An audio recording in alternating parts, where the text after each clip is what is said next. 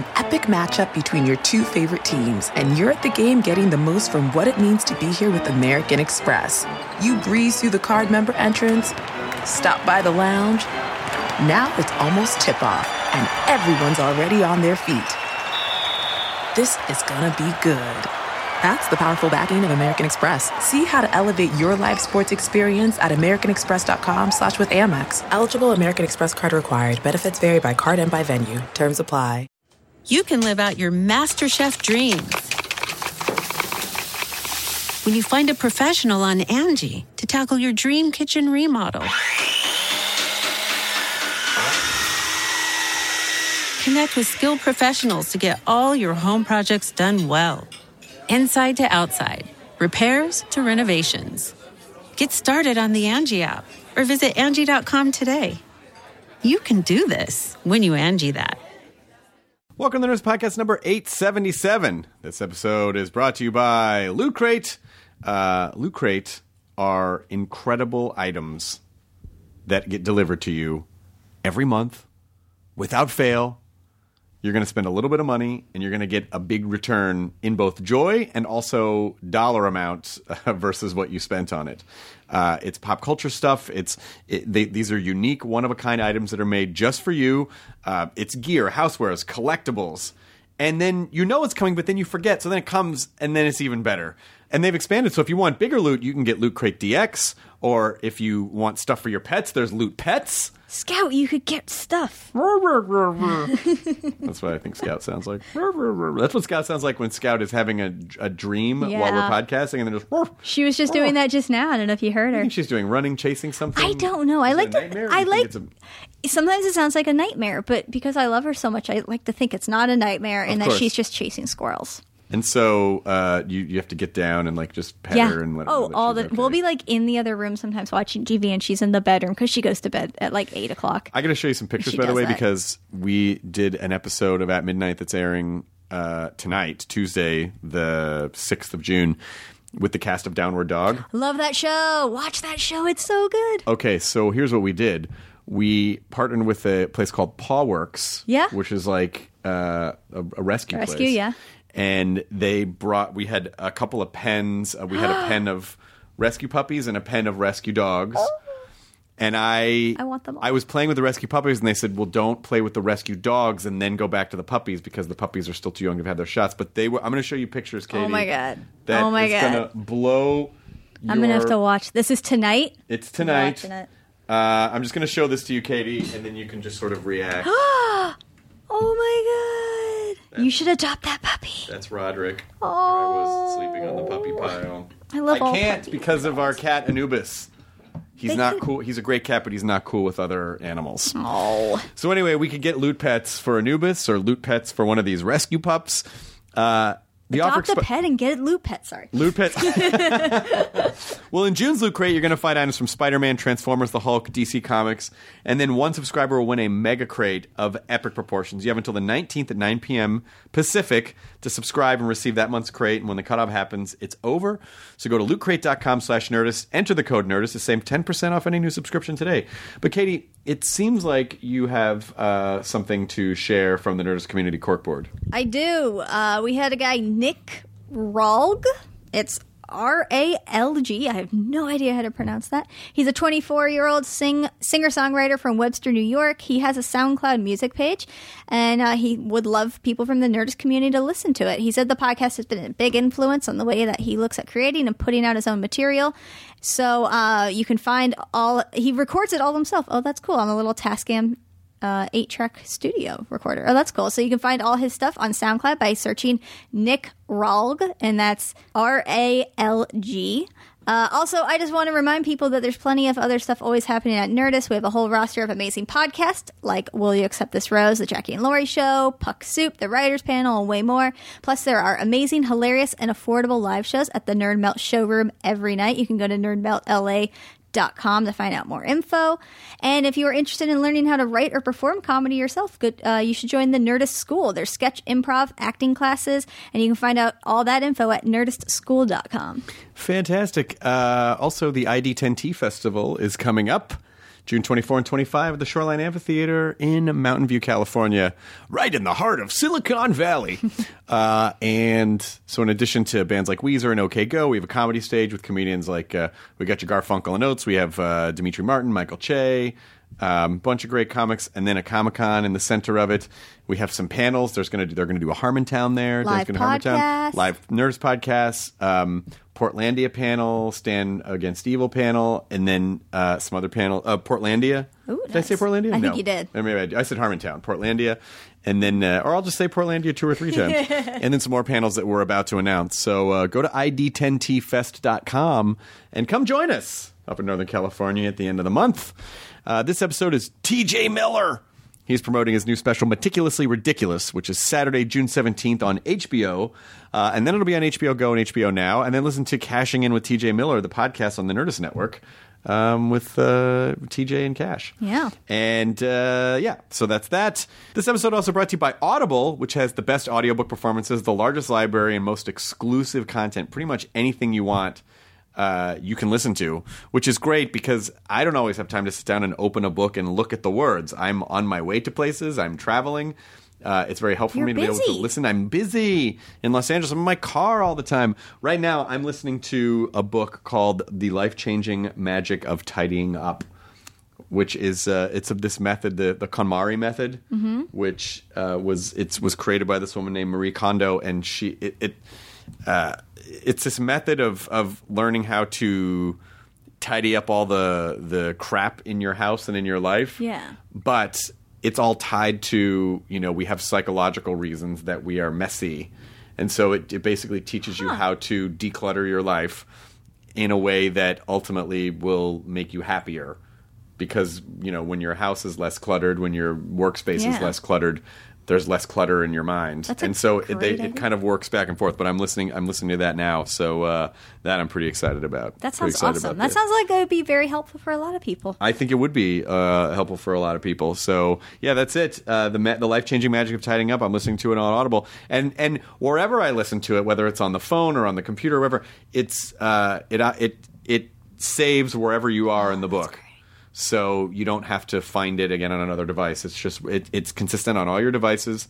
Uh, you get all of your stuff on on any one of your devices, and you own these things. And so uh, it's just a great way to be able to absorb content instead of listening to the same playlist or the same, you know, Spotify playlist that you listen to over and over again or Pandora station. Fill your head with something, you know, try a mystery book or a romance novel or a sci-fi book or or something nonfiction or some way to some, some something self-help related. Improve your life. You can do that, and Audible will help you do that. Uh, start your 30-day trial at Audible for it's free. You can learn more at audible.com slash nerdist. That is audible.com slash nerdist. Here's Nerdist Podcast number 877 with TJ Miller. A three-peat. This is number three, right? TJ's Yeah, number, number three. All right, Katie, roll the number three. Now entering Nerdist.com. do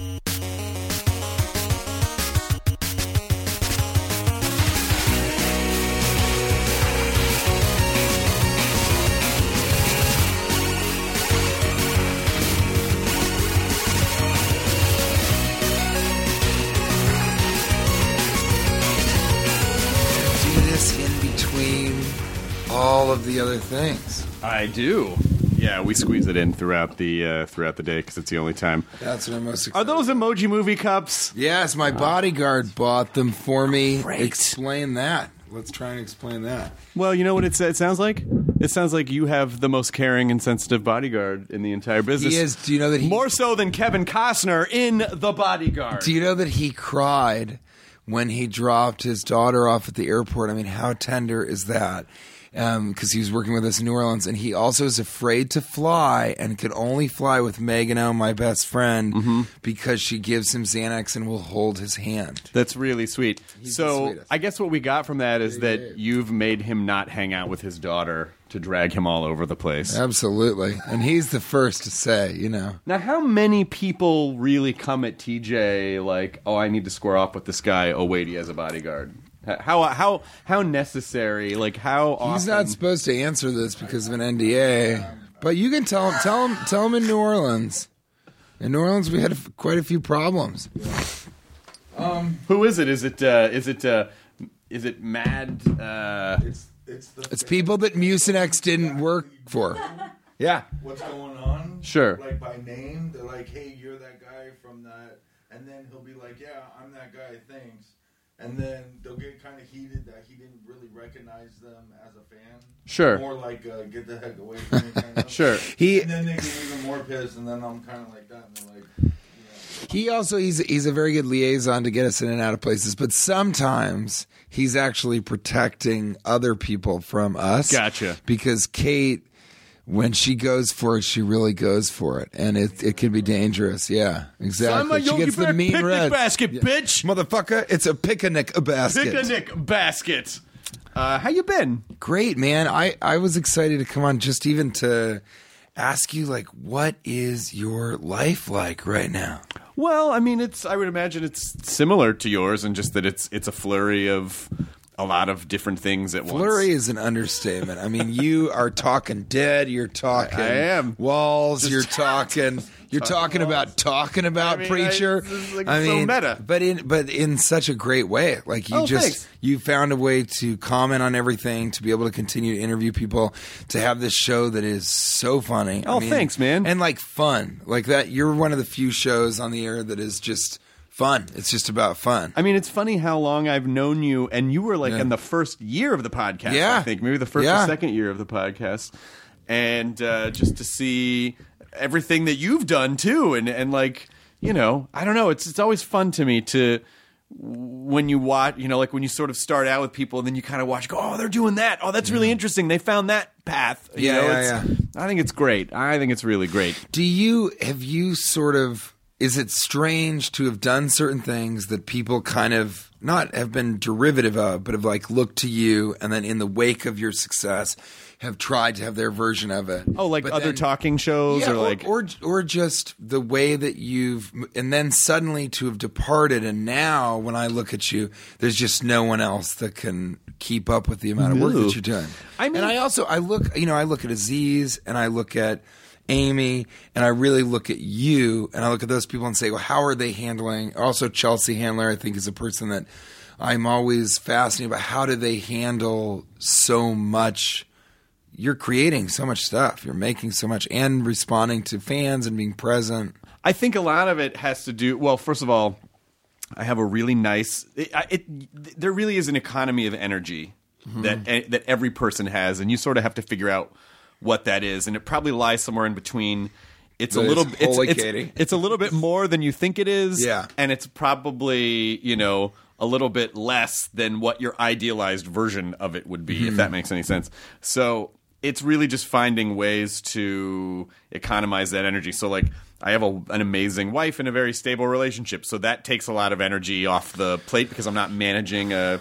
A, a, a, a, either no relationship or a bad Yeah, relationship. and and me too. I mean, you know, and that is something. If anybody wants to, there's a reason to be in a healthy, functioning relationship. It is in part because that's the only way that you can do everything that you are capable. of doing. Absolutely, and Right. I like. I don't think And Lydia and I haven't spent much time with you guys, but I'm really good friends with Will, her cousin, Uh-huh. and I just, you know, there's such a kindness. Yeah, there's she's she's great, and and and I think it's also like if I were Smart, if I were know, Will always tindering, she's if I were if I were single Yeah. and tindering, I don't think my life would be the same because I think it would just be so chaotic and and not have any foundation, and it'd be it just wouldn't it wouldn't be good. So there's that, and then honestly. You know the big. I think the biggest thing for me that allows me to do everything is really just sobriety, like not doing anything, because it just takes. So I'm much quite the opposite. it takes so much energy to for it would for me it takes a lot of energy it would have taken a lot of energy to maintain that Do you have an addictive thing. personality that went from, you know, non sobriety to work? sure i mean because i think A lot of people do that with working out. They suddenly they get sober and they're huge. Well, They that's the thing is that I- can't stop doing this one thing that is going to make them fi- makes the dopamine Of activate, etc. Yeah. because I, I, I and it took me probably you know now i'm what year is it 2017 two or three so four It is the Armageddon. It is the Armageddon year. absolute burning of the American empire. So yeah, it's 2017. buddy. 2017 so It'll uh go down in the books. I'm 14 years in from quitting and drinking, and, and it took me probably 12 years to figure out that the term alcoholism, like the thing about alcoholism is that it's I, I don't even like the word because it's not about alcohol. It's about the fact that I have an obsessive personality type, and alcohol was a manifestation of that. And I definitely see that. And I, but I knew at the time when I quit drinking, I said, I know I have an, I, I know I have this unnatural ability to focus on things. For a while, it's been drinking and being in my own head. Yeah. So I'm going to try to focus on work as I try to f- understand why I'm this way. Mm-hmm. B- I knew I knew that I was moving the obsession from one thing to another, but my my feeling was at least this is more constructive as I try to understand how to have a healthy relationship with everything and then just you know and and that's a never ending process No, but to be sure, and you know, comedy itself, I've always thought is a bit of an opiate, and it's such a healthy way of sort of being happy, being excited, being distracted, Sure. all that sort of stuff. But I grew up in a household that was both atheist and believed strongly in medication, mm-hmm. right?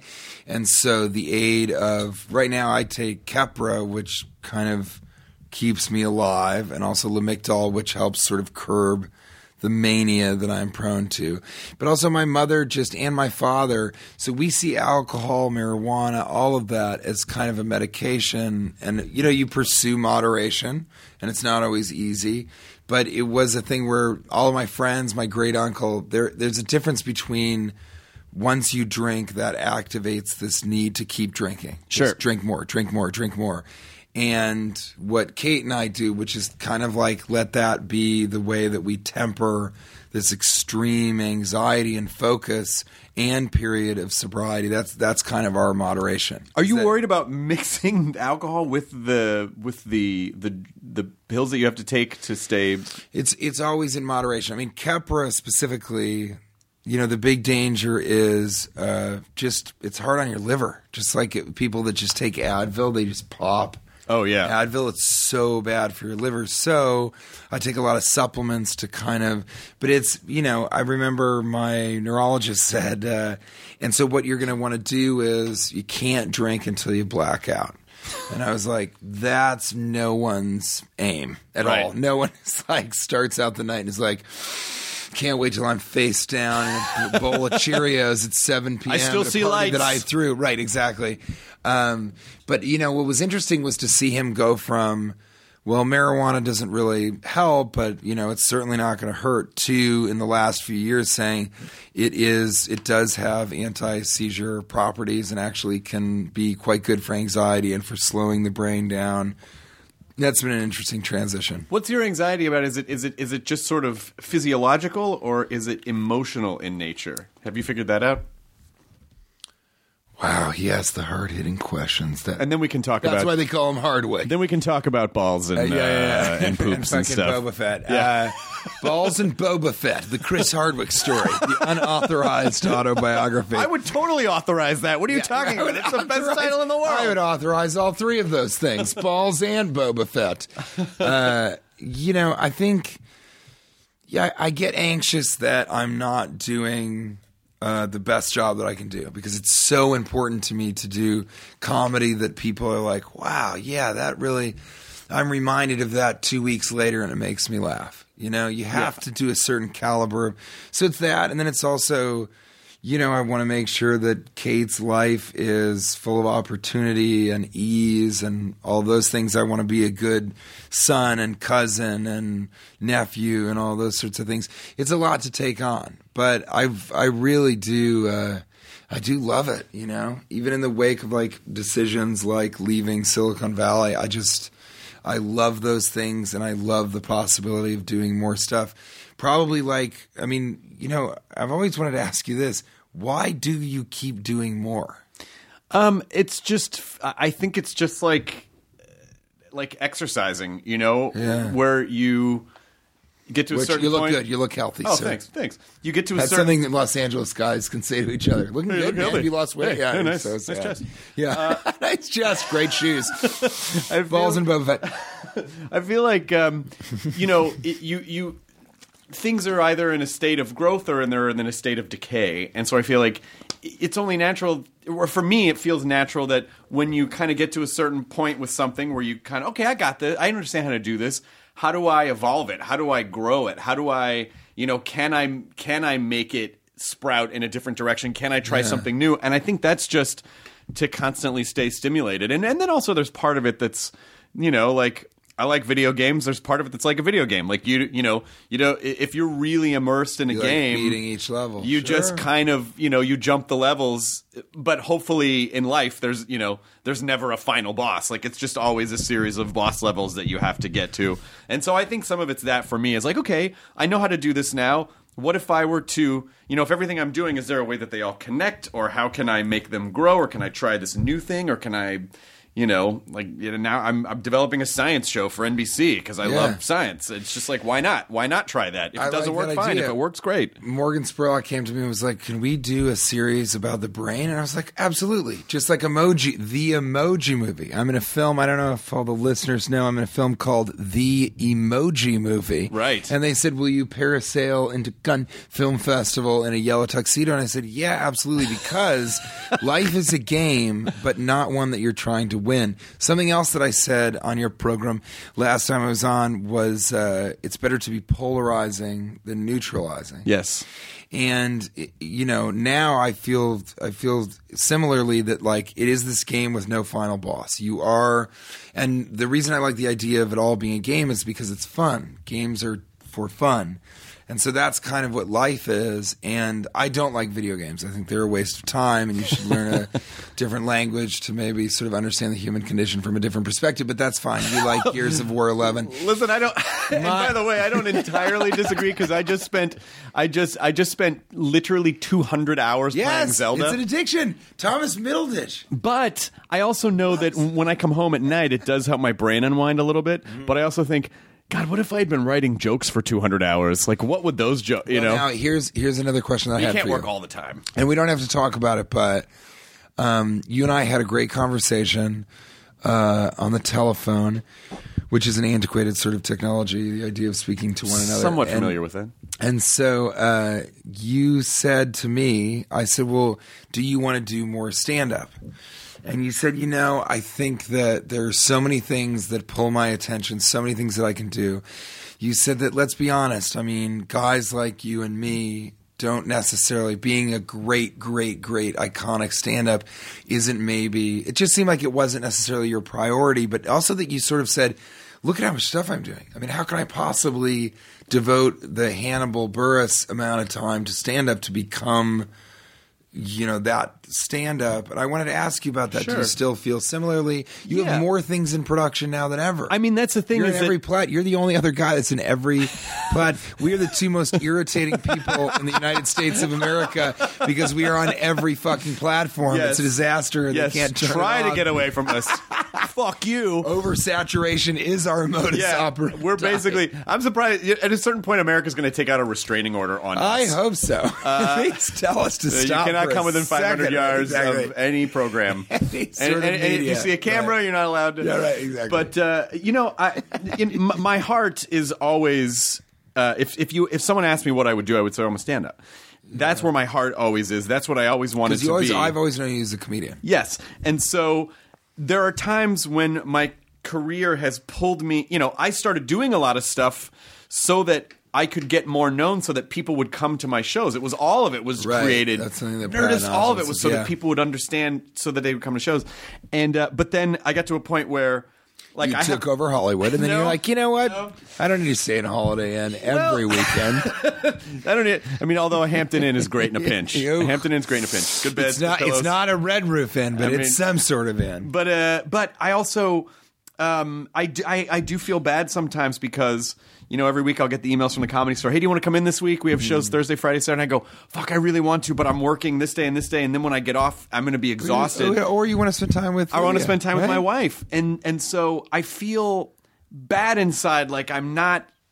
I'm not pursuing stand up the way I should. It's like And- not calling your mother. and and then I have to remember that.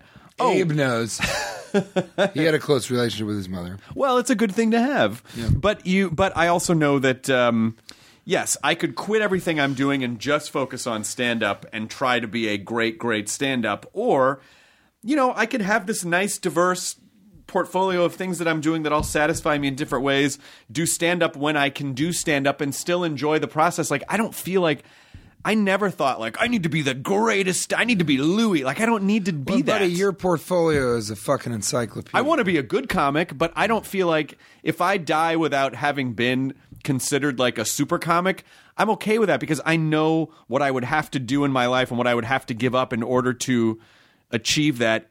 And I and I don't think it's sort of like um, you know if you if you go yeah I want to be like I was talking with my trainer about the strongman competitions and This it's like as a trainer, I have an ironic bodyguard. I've had the same guy for 13 years 12 years and we were talking about this. we this know each other. Ten years, yeah, ah, sure. Same deal, dude. Same, same deal. same deal Different reality. But it, you know, it's like the guys who do the bodybuilding and stuff. Like, hey, you can do that, but what you would have to give up in order to achieve that level? Do you want to give? Do you is that? Do you want to sacrifice all that to become that? And that's why I quit Silicon Valley. and that's why, Yeah. because you I just mean- it was just too much. I think that this, you know, I am consistently surprised by your ability to not only do more work, but the work that you do is different, or instead of being derivative of stuff you've done before, is a different version of it, another, a newer perspective, right? And not like class, you know, you you are a nerd, but at the forefront of all of the newest, nerdiest stuff while still paying homage. I mean, we're in a room with Boba Fett and fucking Darth Vader. I mean, the wallpaper is Star Wars, the classic, classic thing that created fanboys. I'm consistently impressed by that. I was getting to a point where um, I just I was working so much, and when I wasn't working, I was explaining to Kate how I was. I'm going to work less, right? Right. But- there will be a it. point where I, and so finally, this was that ultimate gesture, which is like I'll, I'll I will remove the most stable, the most safe, the thing that I'm could easily phone in. I'm going to remove those four months completely from our life, and I'm going to be a stand-up comic in New York City, supporting you and helping build an art career that is already burgeoning, that is already kind of coming to prominence. But instead of saying, "Hey, I'll be in Los Angeles," you can either come here and feel trapped in the strip mall of a city for four months, or I can show you truly that I want to support what you're doing and also like pay attention to stand up. Stop kind of being a comic that would put out a special every five years or something and be the comic that is turning over that material and getting it done and going to Omaha and having people be like, that's strange, but I love it. And knowing that, okay, this is. I'm connecting with this section of America and this section, and that's also the most that I can do pitching in with the current state of affairs. I mean, we're in a serious fucking problematic situation. and the only way that I can talk about it is directly through it's great to be a part of a satirical show where my character is well liked. But if I want to speak directly to the American public, the only way to do that is stand up. And I just did not have the time to do that and to live a life that would inform the comedy that I'm doing was it was talk about burning the candle at both Sure. ends. I was burning it in the middle of it as well. well, and ultimately, with Slim Jim. When I think you're- Greg the mediocre genie. Check it out, it's on Funny or Die. when you're young, I think you always go. More, more, more, more. I have to have more of this, more of that, and money. I got to have this, and then at a certain point, you go. I think I just need to be happy. And so, if that means leaving something, whatever it is, that someone will go, well, how could you do that? Well, because I just need to pursue something else to just feel happy and fulfilled. That's the best thing you can do in life. And I know there will be a point where, you know, after I shot my first special. I, I had a, a year of lightly doing stand up, and then I got back in full. And I've had a year from my special of lightly doing stand up. But at a certain point, I will start cutting stuff out so I can focus on that again because I always go back to I it. I think so, and I think you know Ellen. Strangely, Ellen and I had this conversation where she was like, "You know what? I'm going to go back and do stand up, and it's scary and it's crazy." I had the haven't same done it forever." conversation with her, and there it was you funny go. to hear her say that. Like, you're an amazing comic. What are you In talking mind, about? You're like, well, wait a second. You're one of the all time. But she did the same thing. She found that this daytime talk show, if she really threw herself into it and made it great, then it could be something. I mean, where she signs off saying, be kind to one another.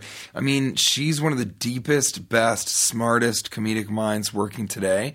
And she, I think, is doing what you and I are talking about this is what happens once you've diversified yourself to this point you're also going to slowly cut things out and make it bo- more about yourself. And the most yourself you are is when you're a stand up comedian. Yeah. Not that you don't. I mean, at midnight is a perfect example of you just like being so ridiculous, looking directly into the camera, being like, "Are you kidding me here?"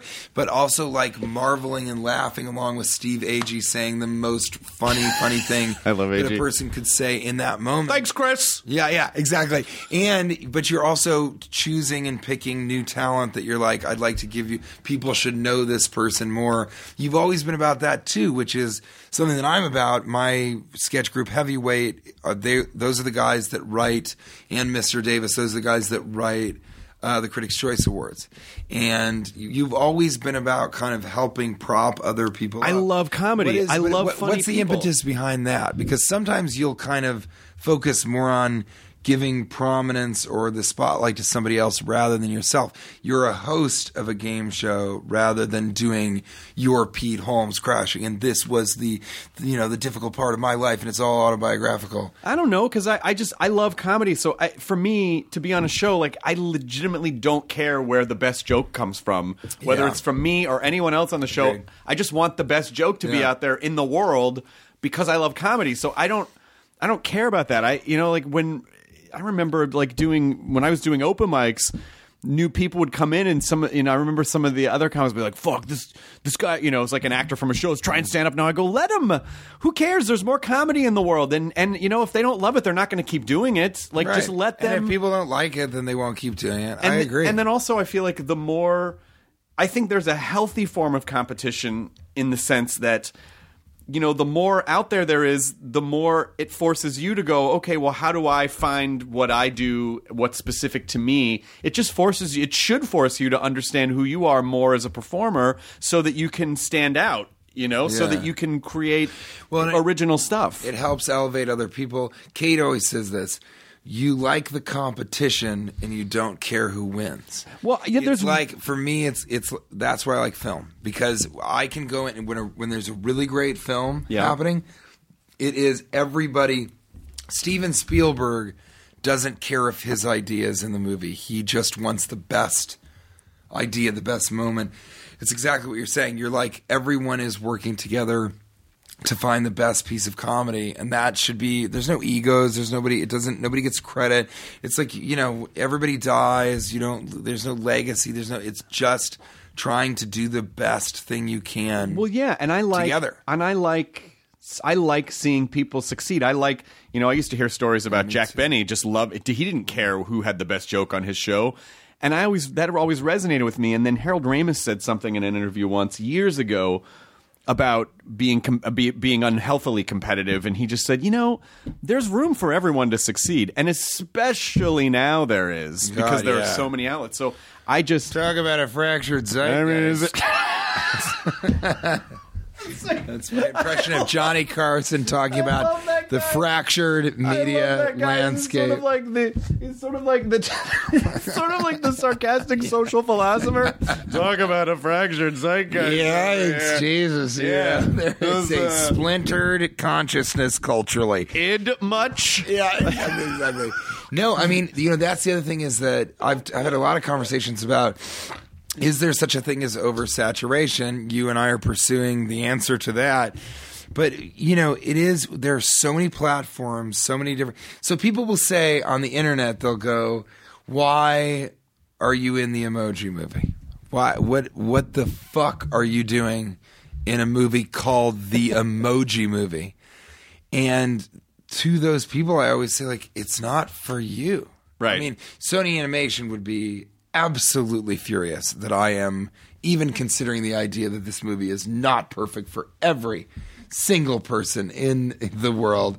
But we, hipster gentleman who from your work is you know, tweeting and about how ridiculous it is that we don't go see the movie. It's not for you. You don't have to see it. I'm trying. I'm making movies for nine year olds, as well as my aunt and uncle in Kansas who won't see anything that I do unless it's G rated. I'm doing that, and if in the meantime, go see Deadpool 2. Like, Right. go, go and bitch about how that wasn't as good as the first one. Even though, like, there's plenty of shit that I'm doing that you can talk shit on that makes sense for you and your demographic. But, you know, we are so, there are so many places to ingest content. Even in the advertising space, I'm like, you know what? I will absolutely collaborate with Mucinex and Slim Jim and anybody because in a capitalistic society, you're seeing those advertisements either way. So why not make them funny? Just like an insurance, a great insurance commercial should make you cry a little bit. Life is so sad that when Allstate does it right, you should tear up a little bit. You fucking should. Jesus, it's a tiny movie about how sad and hard life is. Gig for Christ's sake, it's a 30 second expose on how we are going to die and we should leave the most that we can to those that survive Can on. I ju- can I also just branching off of that tell you that in the Mucinex commercials, I I root for the mucus. yes, me too. Like I always He's think ostracized. Why? He Because is. he's a booger. I identify with Give him, him fucking more than I do those pe- uh, fucking assholes who won't take him to work, take him to the ballpark. okay with having sickness for a little while. you know, it's There's sickness life has mucus on it. exactly. God damn it! And they I- say he's not a celebrity. I am. they make am you ride in the celebrity. You try to fit in the overhead bin. Yeah, come on. You know what is What is this? United? Yeah. Oh God, and that. no, but that you know that that commercial was a lot about that situation. We were prescient. We knew that that was coming from some airline, and we just wanted to. So you know, Mucinex for social change. social satire through uh, expectorant liquids. What do we always say? What do they? Oh yeah, they got so mad at me. You know, it's so funny to work with companies like that because they got so mad that I um, made some joke on Twitter that uh, Nyquil and Dayquil uh, have cancerous properties. It will give you cancer, and so Mucinex is the only thing that you should be taking. and I mean, Mucinex was like, you. Not only can you not say that, why did you say that? And I was like, I don't know, man. I thought it'd be funny. I'm just a little glob of mucus that no one understands. Yeah, Jesus, the same. Stop ostracizing this poor booger. Or booga. as free, say. free the Yeah. booger. Yeah, right. Free exactly. the booger. exactly. Let him go. But if you you know if you've got the if you've got so many mediums that you can do, I mean you you do the same thing. You podcast, Yeah. and then you produce. You know, you'll the whole gamut. And if people want that content, why not give it to them? And it's it seems simply endless. You know, the amount of that people, and I think that's because here we go. Uh, we live in kind of this post religious, post meaning society where Nietzsche did call it from the three point line swish that like art becomes your deity. That's what we turn to for comfort, for the feeling that the human condition is not just wasted and useless and meaningless, but instead you kind of look to other people. And I love that people love Trainwreck and uh, Pete Holmes Crashing and Louie and Master of Fun. Although I'm not, you know, it, it's those things are people saying like, I want to know your life and laugh along with it, so that I myself can maybe turn inward and laugh at my own kind Sure. of predicament. Well, it, it is. It, you know, Not yeah. predicament opportunity. we are definitely in a in a world where um a lot of entertainment has become like religion to people because especially if things The feel fanboy thing that you've yeah. yeah well yeah. because when things feel unstable like people need things that they can rely I on want to watch Lord of the Rings. I'm not. I'm joking, but I'm not joking. no you're absolutely right i mean i don't think you know it's that's escapism and especially you know Yeah. fantastical escapism as Yeah. well it's just a it's just a buffer from reality but you know i think a lot of it is just not wanting to is just needing a break from the co- I, I mean i've said it a million times and i i completely think that our brains are not evolved to handle the amounts of information that we force into it Ugh, in enjoy your today's burrito, society. Mr. Yeah. Hardwick. Yes. what was it? What did you say the first thing? Was it uh, dropping truth sauce or Yeah, yeah. dropping? Some of the truth sauce. Yeah, must Yeah. Oh, drink. No, no, truth sauce. Drink it up. Oh no, real juice. Drink Real it up. juice. Drink Yes. it up. Ah! Yes, we came Oh, back to it. knew It's true. Real juice. Drink it Drink up. it up. Yeah, yeah. Enjoy. Yeah. I, I think absolutely right. You know, that is something that Um, God, yeah, you're uh, so exactly that. That like technology is moving quicker than we can keep up with it. There's more information that the human brain has to process. That we all of those things have led to an overwhelming anxiety that religion helped quash or quell um, when it was at the forefront of human belief. Because we don't have that, now that's why it's important immediately to make marijuana legal nationwide because people need to sort of relax. They, this anxiety is overwhelming. People are the so we just and we're it's going to take a second, and unfortunately, we have to terraform. The singularity is going to be a real It, but that's like a wrench in the digital gears. terraforming, right? yeah, yes, indeed. And but you know, all this is moving too quickly. So the biggest thing that I tell Kate all the time is we all need to be easy on ourselves. Like we need to be okay with all of this moving quicker than it should be.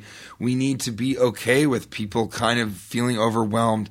This everything needs to be more okay. That was Nietzsche's big thing is like these values are relative. We need to stop pretending like they've come from on high and we need to just be easier with ourselves and that's that's why i am you know tirelessly in pursuit of saying calm down laugh about this. This is all very funny. Just relax. Well, yeah. I mean, uh, you know, it's obviously for someone like myself who, you know, what a gas this conversation has turned into huh? What are you talking about? We just ripped These about were- boogers for like it's 10 true minutes. it's true. It's true. Yeah. and i've got a gift for you. Yeah keep going. Sorry. Uh, so, you know, I, I, I honestly think when I think about, you know, because I, I'm I'm anxious and I, I I have anxiety, but I just have to deal with it without, you know, because with with weed. that's how you work out that's It you do, Well, it is. that's why you It is. prepare for the next day that's But what I worry about with something like weed, and I'm not a pot smoker, so I don't yeah. understand it. But I just think, oh, I could do that, but then that's not real. Like it's, I'm using something to. Oh, but Chris Hardwick, you're surrounded by things that aren't real. I would Your- 100% agree your with that. wallpaper is about fantasy and things that But that doesn't affect my decision-making process. That you devote, doesn't it? I- No. I, feel like I feel like every time Chris Hardwick walks out of this room, he's got Star Wars on his brain, and unfortunately, someone has to talk about how Boba Fett. Right? Exactly. No, I mean these are they're all opiates. And for you to think, I'm trying. Here's what I'll say. Yes. I agree with what you're saying. I think that's a very That, but that's just for me. I don't mean that for strong everyone. perspective. To me, I'm trying with this, and this isn't your gift, but with this, my extended play EPCD, a technology This that is, is antiquated and has been. Uh, I'm trying to convince people that none of this is real. That it is all fantasy. That there is no reason to believe that any kind of consciousness is. My wife is chanting right now with a bunch of Buddhists in fucking Silver Lake. You, Abe knows how much I despise the East Side. I mean, What do you- sickening press. what do you got against the East Side? Disgusting. But the West Side's full of bankers. Oh, I don't live and- on the west side. We live. I don't. I don't leave Hollywood, man. That's why Gotcha. I'm wearing a hat that I bought at a fucking market from a guy that did not understand why I would buy this hat, and I didn't understand why he was selling it. uh, none of this. None of it is real. But Kate's altered state of consciousness is uh, chanting. Is uh, poetry, is reading poetry almost to the point where I'm asking her, you should probably stop reading right now. Like, she has these other states of consciousness. I don't think that any of it is less real than mine. I mean, people don't. A lot of things that I do, people don't understand. They just think that doesn't that doesn't seem real. But they don't have to. Like you, you just have don't. to. You just have to do what But you even, want to do. even leaving Silicon Valley, they go, "Oh, that doesn't seem real. Why would you? That that seems completely. Why would you make that? And it's like none of this is real. This is all each person's. It's not even a journey. Each person's kind of experiment in reality is as real as anybody else's. and do you? And happiness is as real for someone who is not a billionaire and is not laughing on a private plane. And I, I say this from my perspective, as it is for a guy that just hit, he's out of work, but he just got a bullseye in his dart game and he's so ecstatic. That happiness is exact. That's the utilitarian view of it, the John Stuart Mill. Like everybody has an opportunity to be happy in this life and it means the same thing, or they have an opportunity to be really, really sad and make other people sad. That's your decision. That's completely up to you. You know. And do you are you because I know you you're a, we've talked about this before, but I know you're a, a Kurzweil guy, and the Mm-hmm. science show that we're doing is in partnership with Singularity University too. Wow. And but do, That's great, and Chris, that's important. well, it is. But do you feel like uh, do, do you subscribe because you say, "Oh, nothing's real, nothing's real"? Do you think the universe is some sort of a simulation? Are you one of the universe is a simulation guys? Elon, you maniac! How could you possibly popularize this? TJ's, I've never seen him in this mad. Here's uh, here's my fun one. I think that this life that all of us are living may be actually a dream that one has. Uh, you've probably seen Waking Life, but if you die of natural causes, time, which is relative, slows down, and you may even have this dream that feels like another life. And if it's that real, then if you die again in that, it can be even in a car accident, those final moments, time can slow down to the point where, because what, a, a gnat lives 36 hours? That's an entire life for them. Who knows what a cat is thinking? So it's like going deep in Inception. It's like the Yeah. farther down you go. know what it is? It's a it's that idea, and so why not treat this life as simply a dream at the end of a previous life, and why not believe that at the end of this dream you may have another dream? That is a very modern, medical, ridiculous way of approaching Nietzsche's eternal recurrence. Which was he he understood that if time was truly indefinite, then everything would repeat itself, right? It simply could not. That's just statistics. So that's the one that I like. And I like telling people that because it seems like a non spiritual way to kind of be okay with. Is that a Ren and Stimpy original? Uh, yes. Jesus Christ. Ladies and gentlemen, Chris Hardwick in a nerd's heaven. This If you're just joining the podcast, I'm talking to a squirrel Yeah, yeah, right, exactly. whose attention. So right, exactly. Yeah. Now, then, then I'd be back talking about nuts, right? Balls and Boba Fett. Uh, yeah, I.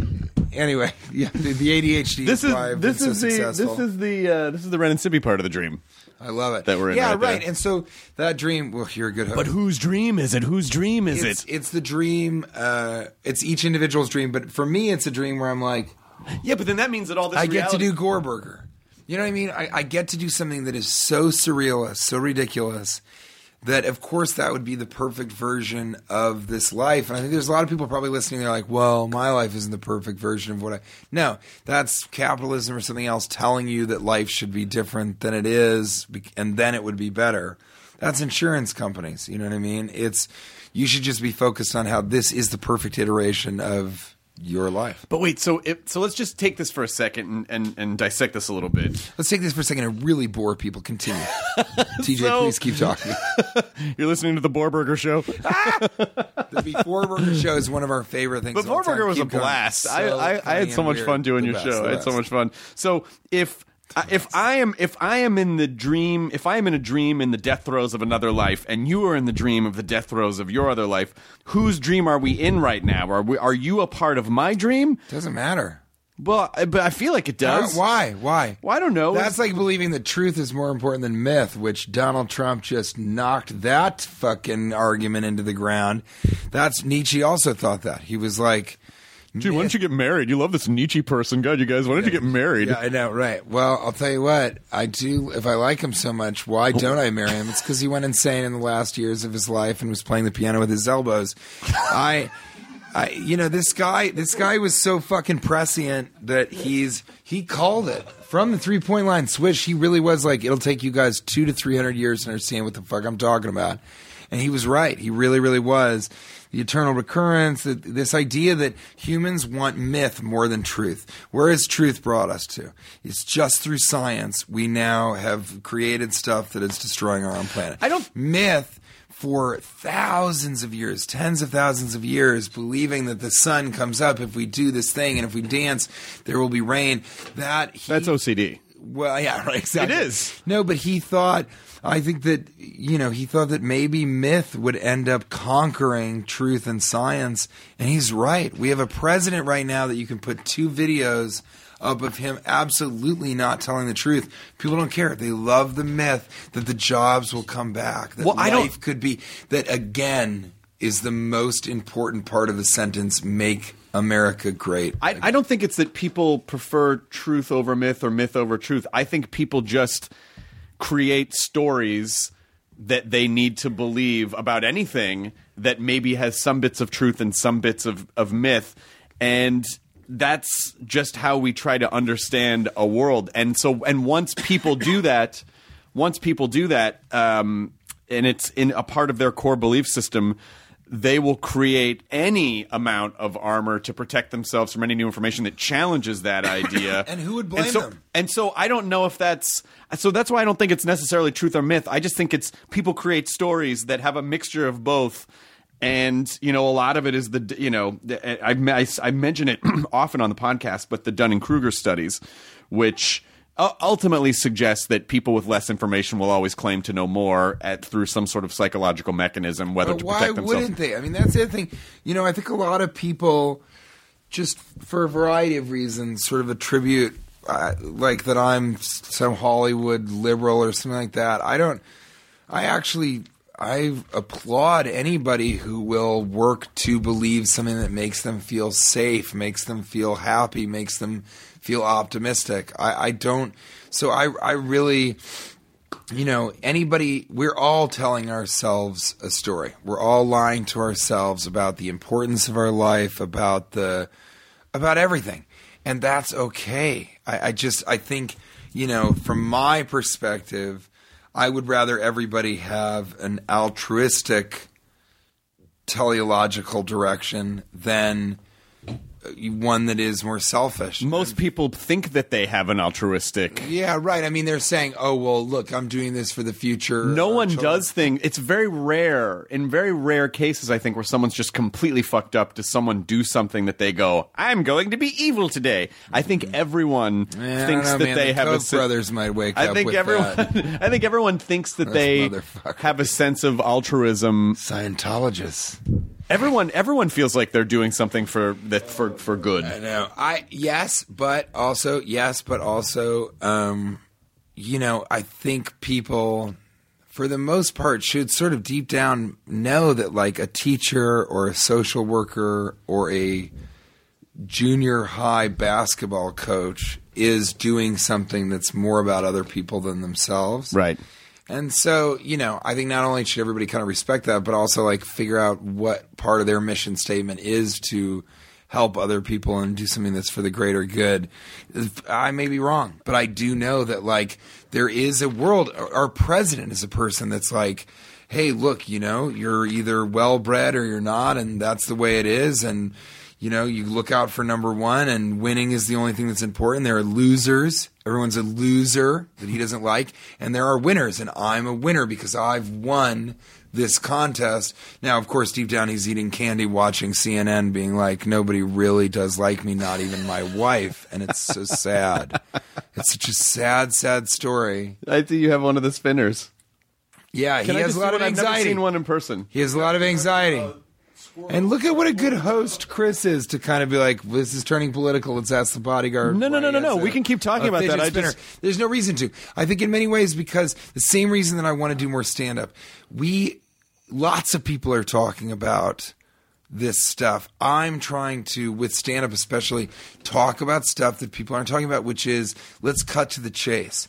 It's not about politics. We need to talk about human beings, the human condition, That I agree and what with. the fuck we're going to do right now because we have lost religion, and soon people are going to realize that we have lost meaning. And so we've got bigger fish to fry. That's why I think all those Silicon Valley guys showed up and sat around Trump and like suffered his absolute buffoonery because Elon Musk is like, guys, we have bigger fish to fry, okay? I know that the American democratic experiment is not going well right now, but if we don't fucking figure out how to harness the power of the sun, we are fucked. and he said in his sort of beautiful accent, but it is So- fucking It sounds real, so man. comic booky. We need to figure out how to harness the power of the sun, but it's kind of true. it's fucking real. Yeah. I mean, if Stephen Hawking is like, ladies and gentlemen, in the next hundred years, we need to live on Mars, or this whole thing is a bye bye, It was fun, but if, if that's where we're at, we got to get there quickly. And I also need to talk to human beings and tell them, like, listen, it's okay to die. That's fine. It's okay to let other people make the decision about when to exit because no one was in on the decision about when to enter existence. We got to start talking about that stuff immediately because if Nietzsche was right, he's there's a lag time on these epiphanies being accepted, you know? Do you I think Jesus was pretty he was pretty on point. It was smart of him to sort of pinpoint. No, truly, I mean that hair was at- on fleek? Look, he, he was on fleek and definitely black. You know what? what Maybe he didn't have historical blue eyes. Maybe he didn't have blue eyes. He could have Maybe been. he had hazel eyes, guys. That's all we're saying. Uh, but I think you know he it was. There's a lot of good things that he's drawing from that allow people to sort of use it as a crutch, but feel like it's a cross. Sure. right? And Nietzsche just was too pretentious. He was just too deep into this fucking. I, need to be considered an intellectual. I do think there is a same danger. with Warhol. He was he was drawn. He his he was pushed so much to be like all these other people should know that I'm a real artist. I'm not a commercial artist. I I flipped it. I went the other way. Fuck writing a bunch of books that nobody ever reads. Fuck trying to like be you know accepted by your surroundings. I sold out from the get go. I love commercial art. I was all about Yogi Bear 3D and still feel that was the pinnacle of my career. And all of this is a downward slope. And I told Steven Spielberg that.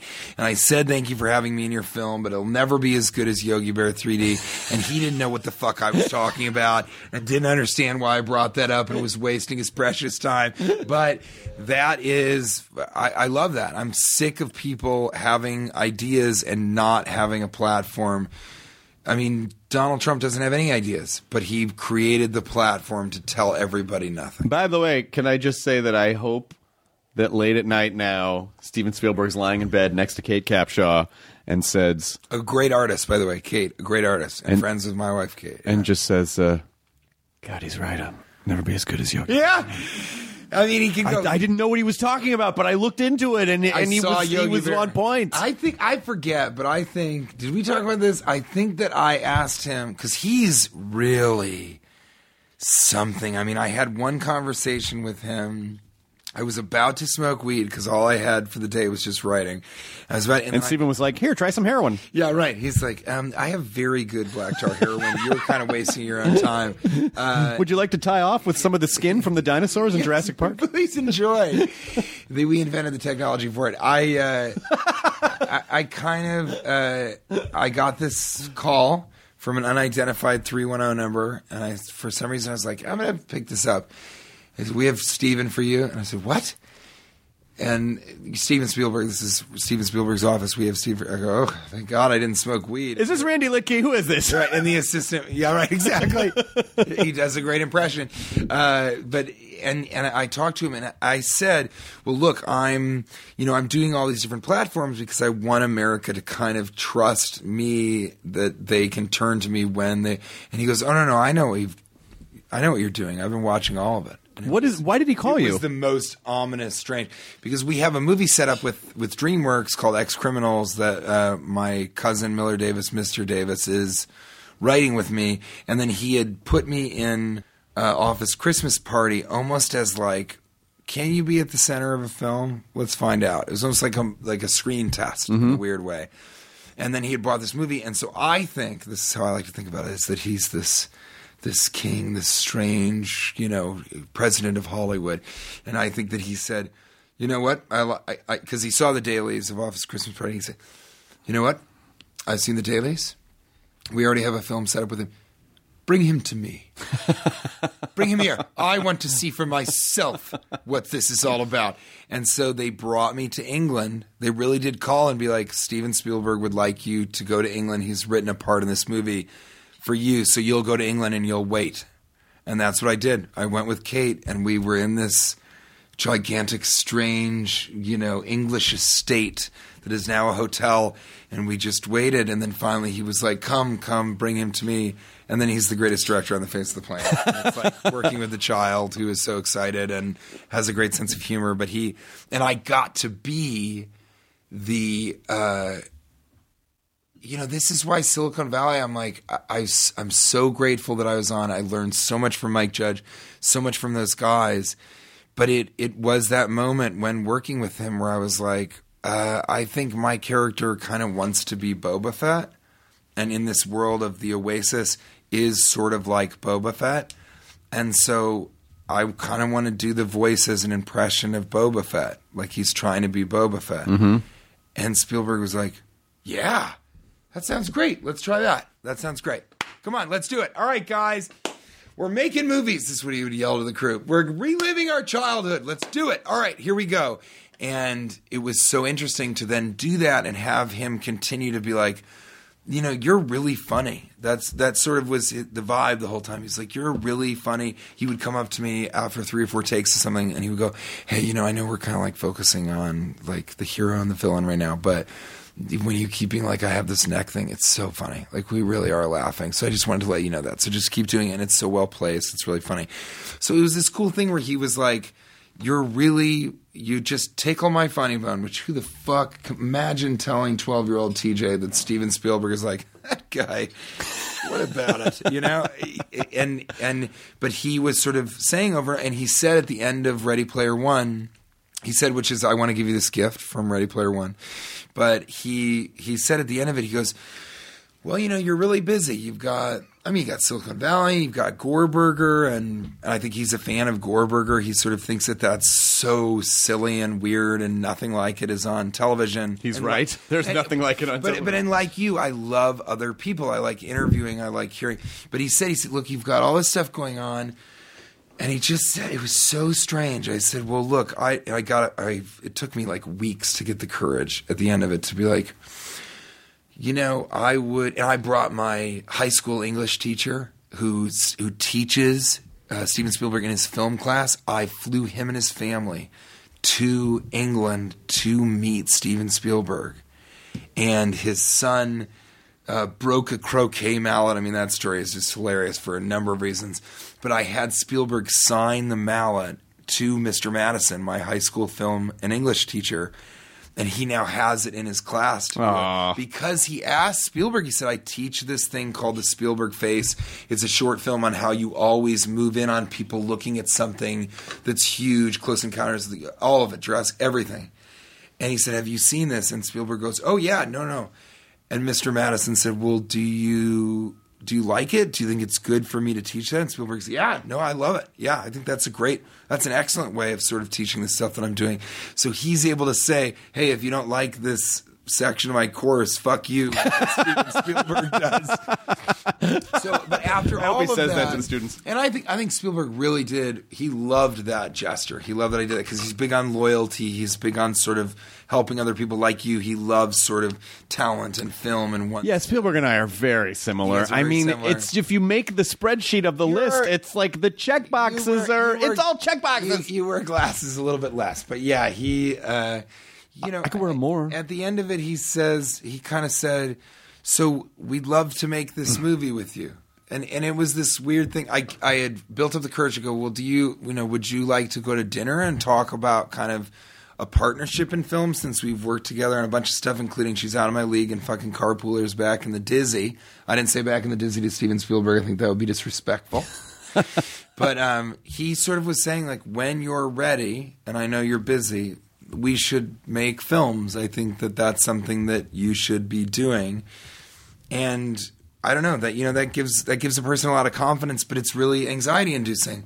That's why I'm going to smoke weed immediately after finishing this interview. Is that that, that is somebody saying in a big way like, buddy, if you want to do it, like let's go, let's do it, but you're busy right now. You've got a lot going on right now. You're still on this television show that I love. Spielberg's a huge fan of Silicon Valley, but he also sort of was saying, you also, you know, you're doing this thing called the Gorburger show. There's not really anything like that. So you don't have a lot of time. So what do you want to, where are we divvying up our attention? What's, what is, where, where are you working? Where's the work headed? What do you want to do?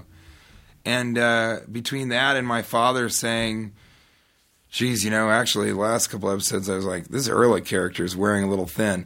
Between perfect, perfect father son relationship. Yeah, I wonder why you smoke weed. Southeast Kansas, right? Exactly. I wonder why the- I in Los Angeles being like, Dad, did, Please. I did good, right? Did you see Gorburger? I don't get it. Ah. You know what? Actually, though, he likes Gorburger. My mother likes Gorburger, and they both are like, because instead of always like fucking people over or looking out for number one, or I can do that character. I'll do it in Deadpool. I'll be I'll be in Deadpool five. Everybody coming to theaters, 20, 30 million. Singularity's already happened. You're watching it in your eyes. You've already seen it. right. You've already seen it when it was announced. Yeah, the so Gorburger is optimistic and excited and loves human beings and wants to know about them and doesn't understand and wants to ask questions that have never been asked of these particular guests. And it's Japanese and it's a throwback to the 90s. It's different and it's positivistic. Whereas Silicon Valley is satire and great, but I really thought the best contribution I could make to the show. They said, "Well, how do you want to be involved?" Because HBO is amazing. They released the Gorburger pilot. I love, love HBO. They sort of said, "Well, how would you want to be involved?" You know, how could we make Erlich Bachman continue to be a part of the show? And I really did think the best contribution I can make is to not be involved. The show has to change, right? If if Erlich's not on it, then it's more room for other characters. It's more of it's just a different dynamic. And the worst thing that happens with shows is when they keep doing the same thing over and over and over again. Um, so I just The important thing is you have to do what makes you happy, and it doesn't matter if anyone understands that because ultimately you have to be happy and you have to pursue what makes you happy, and you have to, if that means limiting stuff for a while or trying new things or spending time with Kate or or doing whatever it is.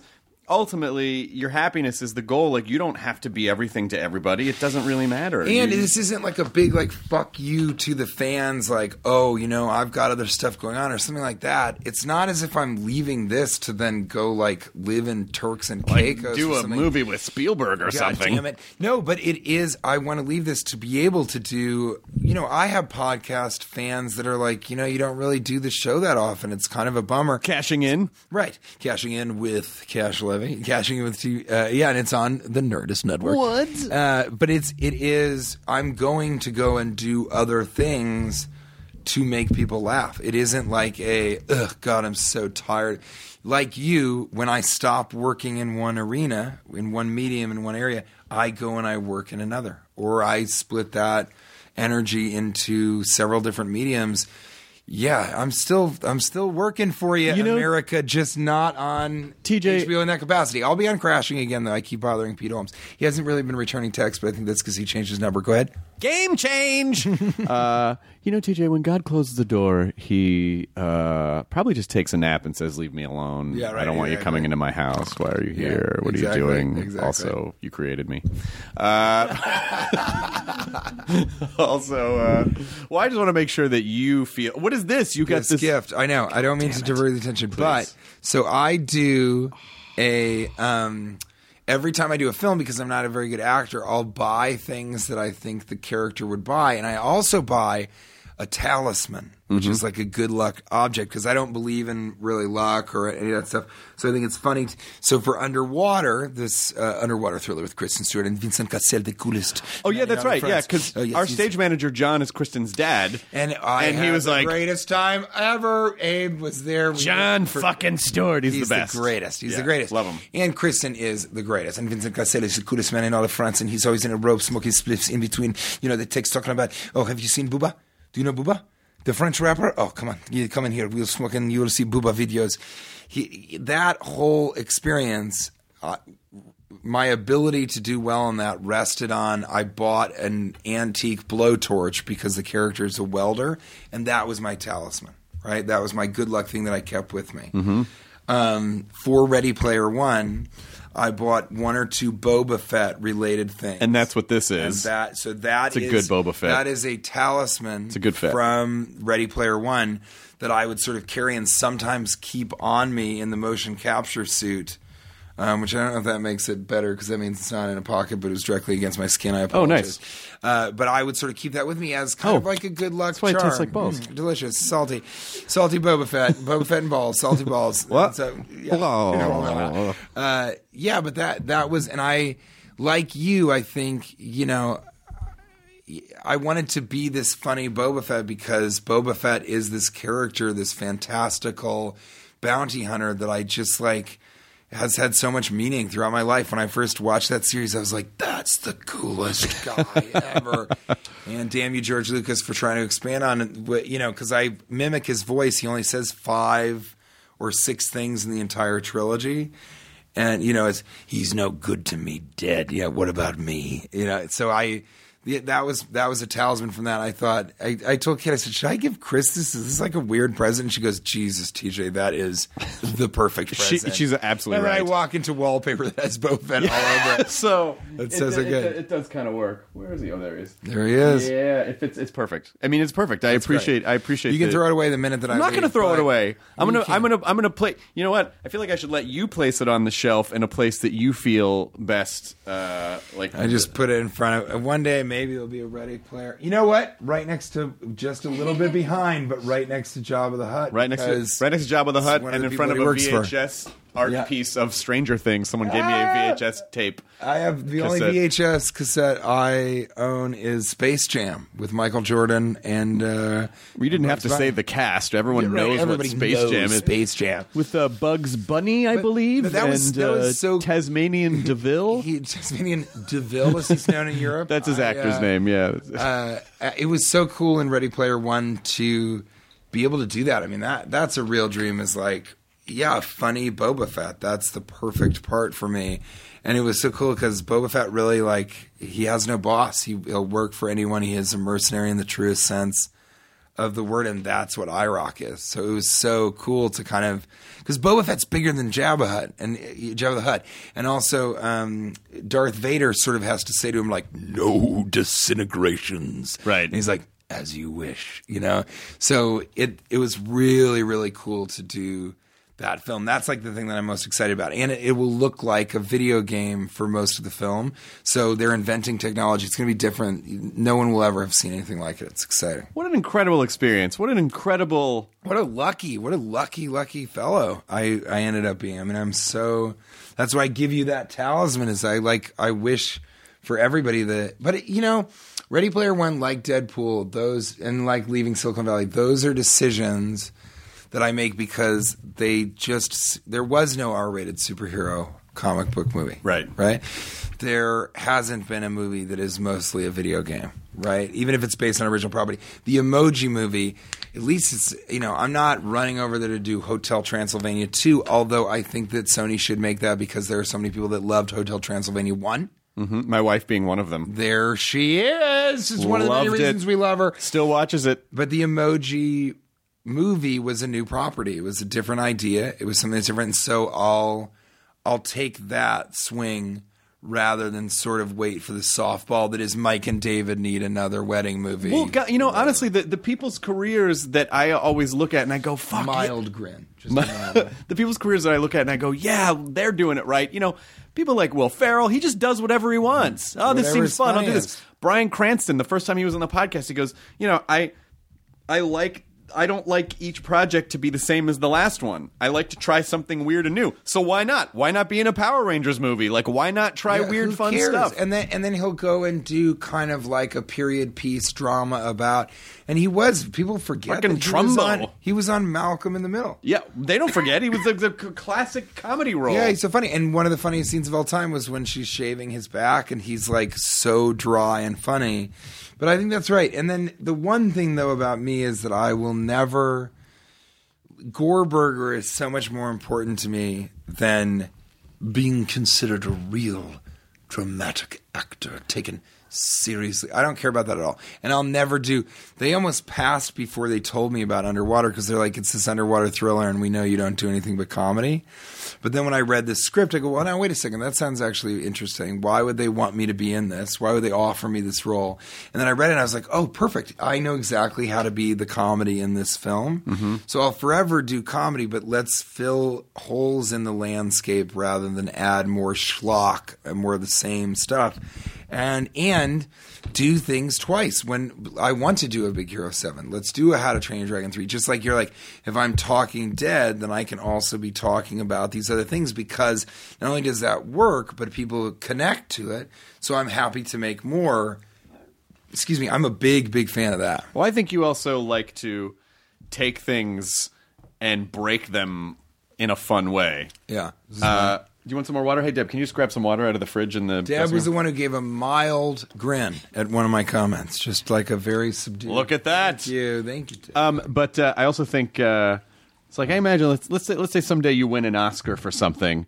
You're a guy that I can see Say going. someday I win Powerball and take all of us to Turks. Hey guys, look! I welded nipples on this. like it just seems like it, it just seems like you like to you like to break things for fun, Yeah, like a child, like a child. The funniest thing, one of the funniest things I've ever seen, and I, I- it was one of those things we've talked about this where you see a comedian do a bit and you're like, ugh, why didn't I think about? You're like, why didn't I think of that?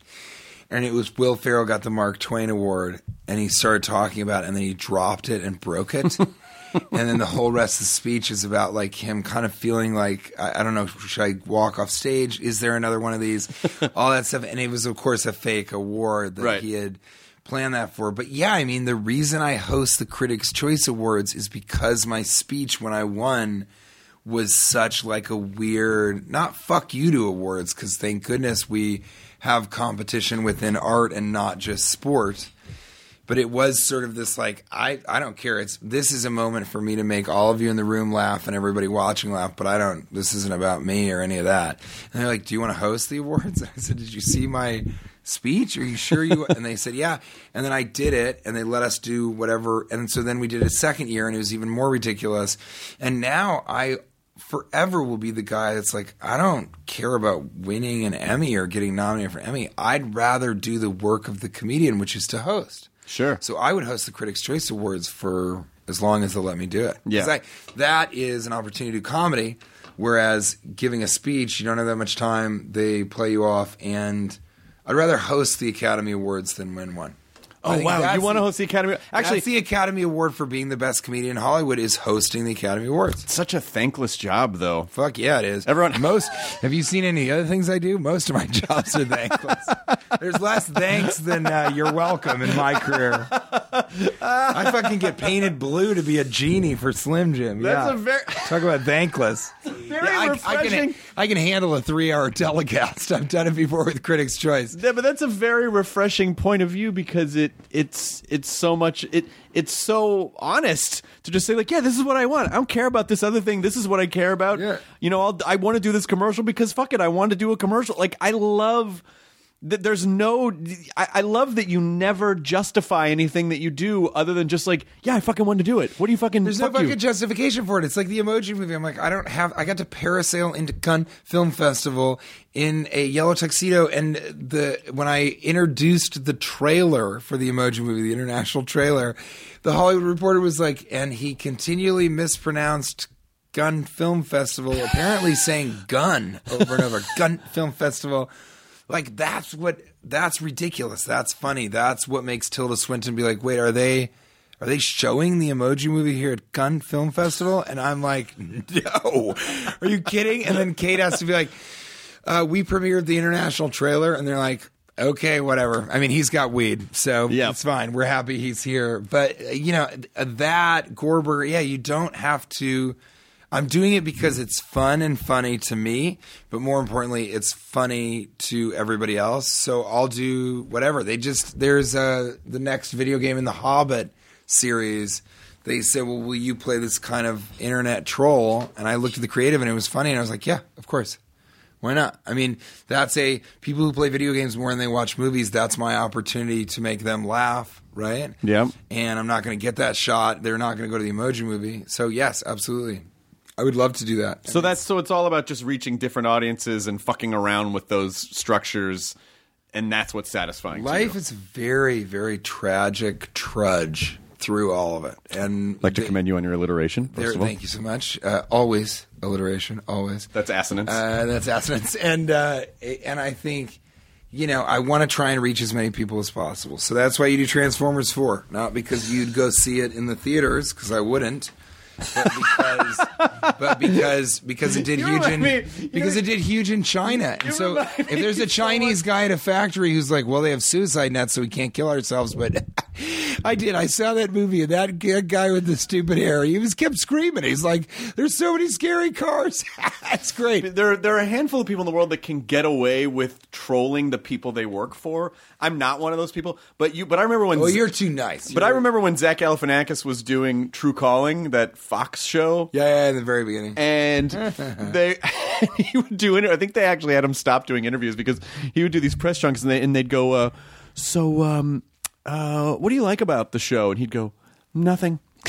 I don't like it, you know, and just to fuck Yeah, with him. right. And That's a pretty and, good Zach, actually. And uh, and they were like, oh, wha-" but he would always get away with it. People go, oh, it's Zach, and I feel like TJ, you can say you can say that stuff, you can say whatever you want. People are like, oh, it's TJ. Well, it's weird to me that Disney would come to me and be like, "Would you like to do this movie?" After like, I, you know, I on, on Silicon Valley, I slapped a kid in the face and called him a cunt on television. And they're like, "We've got this uh, animated series of How to Train Your Dragon. Would you be interested in being involved?" I'm like, "Have you seen anything that I've like? Watch my stand up. Not only is it offensive, it is somewhat confusing." I, I, I like I definitely I'm amazed by that too. But I think in part it's because like I learned so much from Michael Bay.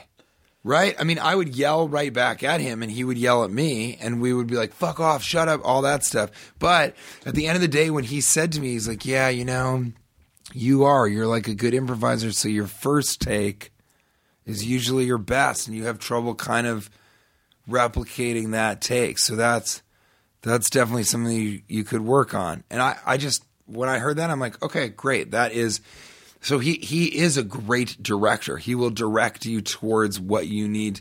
So all these things that I make fun of, actually, I uh, more than appreciate. I venerate. I look at Yogi Bear 3D, and I really think, under the conditions, with the material given, which was very good considering, with the people that I was working with, being in New Zealand, time zone upside down, actually physically going crazy because my brain was bleeding, narrating my own behavior, obsessed with entanglement puzzles, hours that were beyond reasonable, 16 hour days, 18 hour days. That is the best thing that I've ever done. I, it truly, and I, every time somebody's like, God damn it, thank you for being Yogi Bear 3D because my kids watch it all the fucking time. And so I have to watch all the time. And you really do make me laugh. I'm like, yes, because that's the best thing I've ever done in my life. Everything else, including this podcast, is a downward spiral to a lonely and careless death that only my wife will truly lament. You should write a self help book. Yeah, right. Know, Do you feel like you fit in? Hmm. in general? Yeah. Or do you care? It doesn't seem like you don't care. Well, nihilists can't really profess to be a nihilist and like actually care. I, I, I But you can't be a nihilist and really I do anything. Out of a, I, yeah, you can. No, you can't. You'd never do anything if you No, were a no, no, no. A positive nihilist is if nothing means anything, then anything can mean everything. And for you, fandom and n- nerdistry and connecting with an audience, you've made that your everything. So when you're a nihilist, you can finally make your own meaning. You become God. You become your own God. So it's a very positive thing. The, the nihilists that are portrayed in the Big Lebowski and stuff like that, those are all wannabes. They're Well, like- just I, I would just say, you know, my unsolicited advice for you is just, and it seems like you do this, but just, it's, I think it's good to get out of your own head sometimes because I think that's part of the reason why maybe Nietzsche went a little crazy. It's like if you're constantly, No, I think he definitely went crazy. He thought himself into insanity. But I've already gone crazy once, and it isn't particularly interesting. Insanity is sort of this confusing. Your day to day is confusing, and you spend most of your time trying to make nonsense make sense. And I would rather be a sane person who's trying to explain to people that their sense is just nonsense. It's just ridiculous. Just accepting the nonsense. Yeah, but I, I, it's very strange. I have gone insane. I know what that is like to have happen, and it's not particularly interesting. It's less challenging because nothing really. You're living in a world where, yeah, I mean, I was going so crazy that I was like, I know how this conversation is going to end, so I'm going to narrate what that's going to be, and then I'll hit all of those points and then return to it, and that's perfectly normal behavior in conversation. And you know, people were like, "Is this guy on meth? Like, what the fuck is going on with him?" It's just not really that interesting. It just it isn't. I, I guess you know what. To kick it back to what you're saying is that for some people, if they smoke weed or they drink a lot, that's not real. That sort of that type of uh, medication and, and feeling less anxious, that's not real. I think that going insane, it just it takes you too far away from all the beautiful things about life, which can be sad, which can be hard, which can be tragic, but also can be the height of human emotion and happiness. Well, you may not have a lot of control over going insane, though, right? I mean, it just I didn't. I mean, I my brain started bleeding. Jesus Christ. Why did your brain bleed? I mean, if you'd done your research and gone on this is not happening, I had an arteriovenous malformation that hemorrhaged, and uh, and so I did have more blood and more activity in my right frontal lobe. So I started to physically actually go insane, and that was during Yogi Bear 3D. So when you watch the movie. When you're like, wow, that was pretty funny. Your All brain this seems bleeding. cogent. I am currently going more and more insane as like just droplets of blood enter a part of my brain where they shouldn't be. I mean, they should probably show it in medical schools and be like, "This is what happens This is slowly a man when your brain starts insanity. bleeding." Right, exactly. You do a No, Yogi Bear movie. I, I, I did what I always do in every project, but especially films.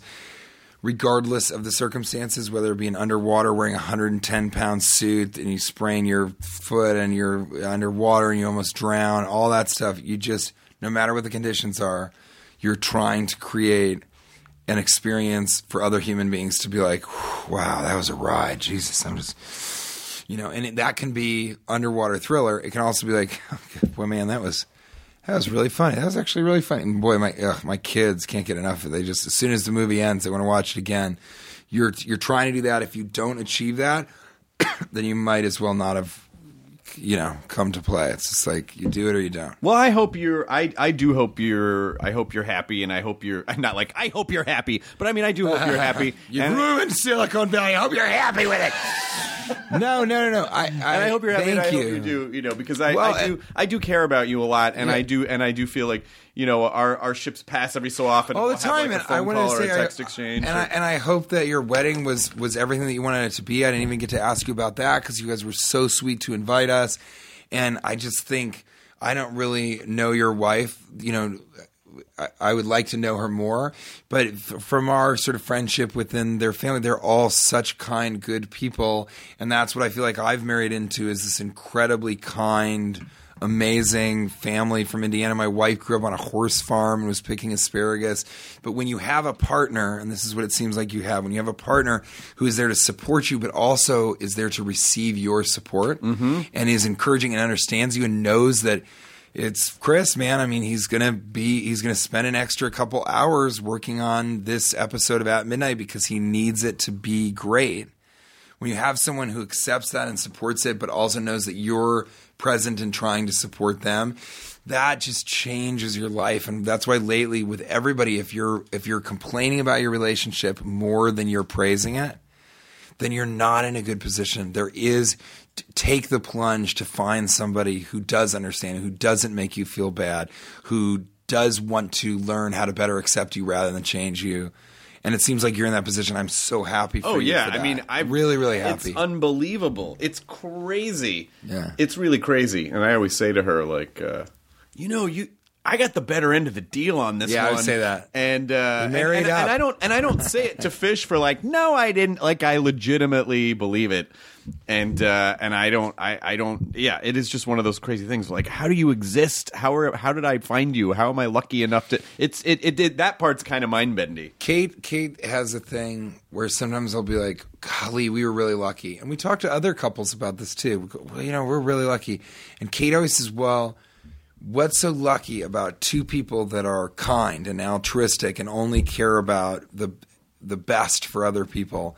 What what's so lucky about two of those people finding each other? And so that's the other thing that I tell a lot of people is they go, well, you know, talk about hashtag fucking squad goals and relationship goals. Like we we look to you guys, and, and I always say like, if you are kind, if you live in a way that you're, then you're gonna you're you'll attract somebody else like that, and then the two of you together will be able to hopefully raise children that are like that. But more importantly, you'll be able to reap the benefits of how good you've been to other people and how much you care about the rest of the world by meeting someone who feels the same way and will do that for you. yeah and then just don't give your kids asshole names Yeah, just don't call anybody Bryce. Certainly not with a Y. not an Asher not a Luna not an astronaut, a Luna, not a Bryce among the bunch. That some poor Bryce is going to be on the public translation Call going, Boba. what I do? Vincent Cassel, you know, he mispronounces Boba Fett as Boba Fett. Yes. Boba Fett. Boba Fett. Gun. Gun Film Festival. Gun Film Festival. It was so funny to have that international audience of pretentious filmmakers be like, why the fuck are the two of you here? And as we walked the red carpets, we were serious. Kate brought an arsenal of dresses. She was, this is a huge deal for her as a fashion icon to be somebody who has that many cameras snapping away. And so they were like, why the fuck is this guy here from the emoji movie? And also, he's taking it not seriously, but he's like, he cares about it. He's here. He's not being disrespectful.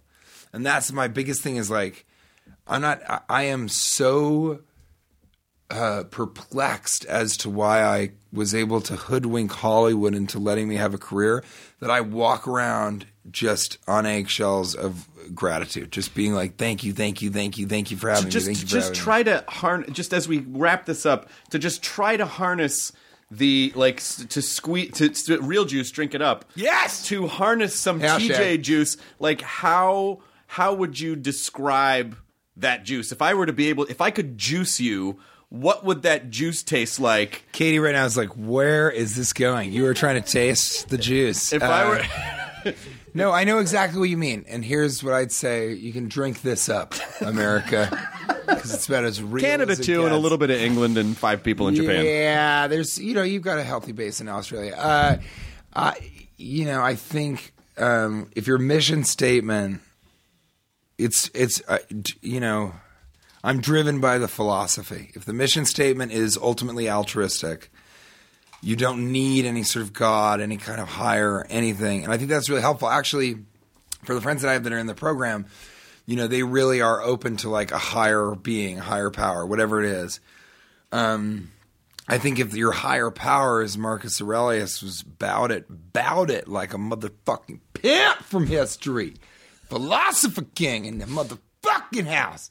He, you know, just to be driven by philosophy and to be driven to do better and do for others, that is a really easy way to get a work ethic that can get you a very successful career in Hollywood with just a modicum of talent. that's a perfect Yeah, but it's I, I mean really let your work let your work ethic be driven by your philosophy and the need to be altruistic and you will never tire. It will just be such a fun ride. you will be the booger where someone says you know what sit in first class Sit in first class. You will be the come that to booger. the party. I'm gonna take you to work today. Mr. Mucus, the Mucinex man. I adore you, TJ. Chris, thank you so much for having me. Thank This you so much. Oh, we should please, promote your stand-up special. Of, yeah, Gorburger, meticulously Gorburger ridiculous. Comedy Central. Talk about oversaturating everything. June seventeenth, meticulously ridiculous. Uh, I hope everybody likes it. I'm sure it will divide a lot of the audience, but as we said the first time that I was on your show, better to be polarizing than neutralizing. And most of all, thank you for your support of Gorburger because you, among the people that I love and admire are one of the people that really got it. Like you got the joke, you came on the show, you love the the whimsy of it, the labyrinthine like puppetry of it. Absolutely. Um, and so thank you so much for that because that's I want to make more of that and continue to make things like that that are both confusing, astonishing, and new. Excellent. just Thank like you. you, sir. Well, I appreciate it. I love you. Uh, go. Enjoy the extended play EP and your Boba Fett talisman, the right hand man of Jabba the Hutt. real juice. Drink it up. Real juice, drink it up. Enjoy up. your burrito. Hashtag. Are we sure that I didn't say better to be polarizing than neutralizing? We are positive. Okay. But you know what? Only you would go back and have someone figure that out for sure. So the next time on the show, I'll tell you what, if this is real, if it was you that said it, I will eat enough burritos. Abe will bring five, ten burritos, and I will eat enough burritos that I will stop enjoying it. That's my promise to you. What, what what number does that c- c- get to you to? What if you get like a third of the six? What if you get a third of the way into the first burrito and you're like, you know what? I'm I don't. I'm I, no longer enjoying I this. was not. uh, The Buddy, steak's I a little ate- I dry. ate two Italian beef sandwiches in less than a minute on Conan's live Chicago show. Okay. I can make it through more than a single burrito. Okay, good. All right. The burrito challenge has been laying There down. has. Yes, I'm sure listeners can actually, yeah, they'll be able to, just, they'll go back, check it out, and they'll decide. Or they'll decide my fate, the fate of my tummy, The fate of TJ's colon is in your hand. the fate of TJ's tummy, the unauthorized autobiography. his brain bled. Will his colon bleed? Yes, which will it be? Is it Chipotle or a mom and pop shop like Cactus? The end. The end. Thank you, Chris. Oh my god, that was great. Now leaving Nerdist.com. Enjoy your burrito. This episode of the Nerdist Podcast was brought to you by Norton. Get the security you need and the speed you want with Norton Core. Go to norton.com slash nerdist to save $30 if you pre-order before July 1st. Welcome to Pura, the most pristine, safe, climate stable city on Earth. A haven amidst the wreckage. Here, you're safe from heat domes, superstorms, water bandits in the outer lands. There's no crime in Pura, no murder, no suicide. And best of all, there's no cost to join us. In Pura, we promise to keep you safe. They killed her! You took everything! In a world that doesn't feel so safe anymore, we're waiting for you here in Pura. The Last City is a new scripted audio drama from Wondery. Enjoy The Last City on the Wondery app or wherever you get your podcasts. You can binge all episodes of The Last City right now, ad-free on Wondery Plus. Get started with your free trial at wondery.com slash plus.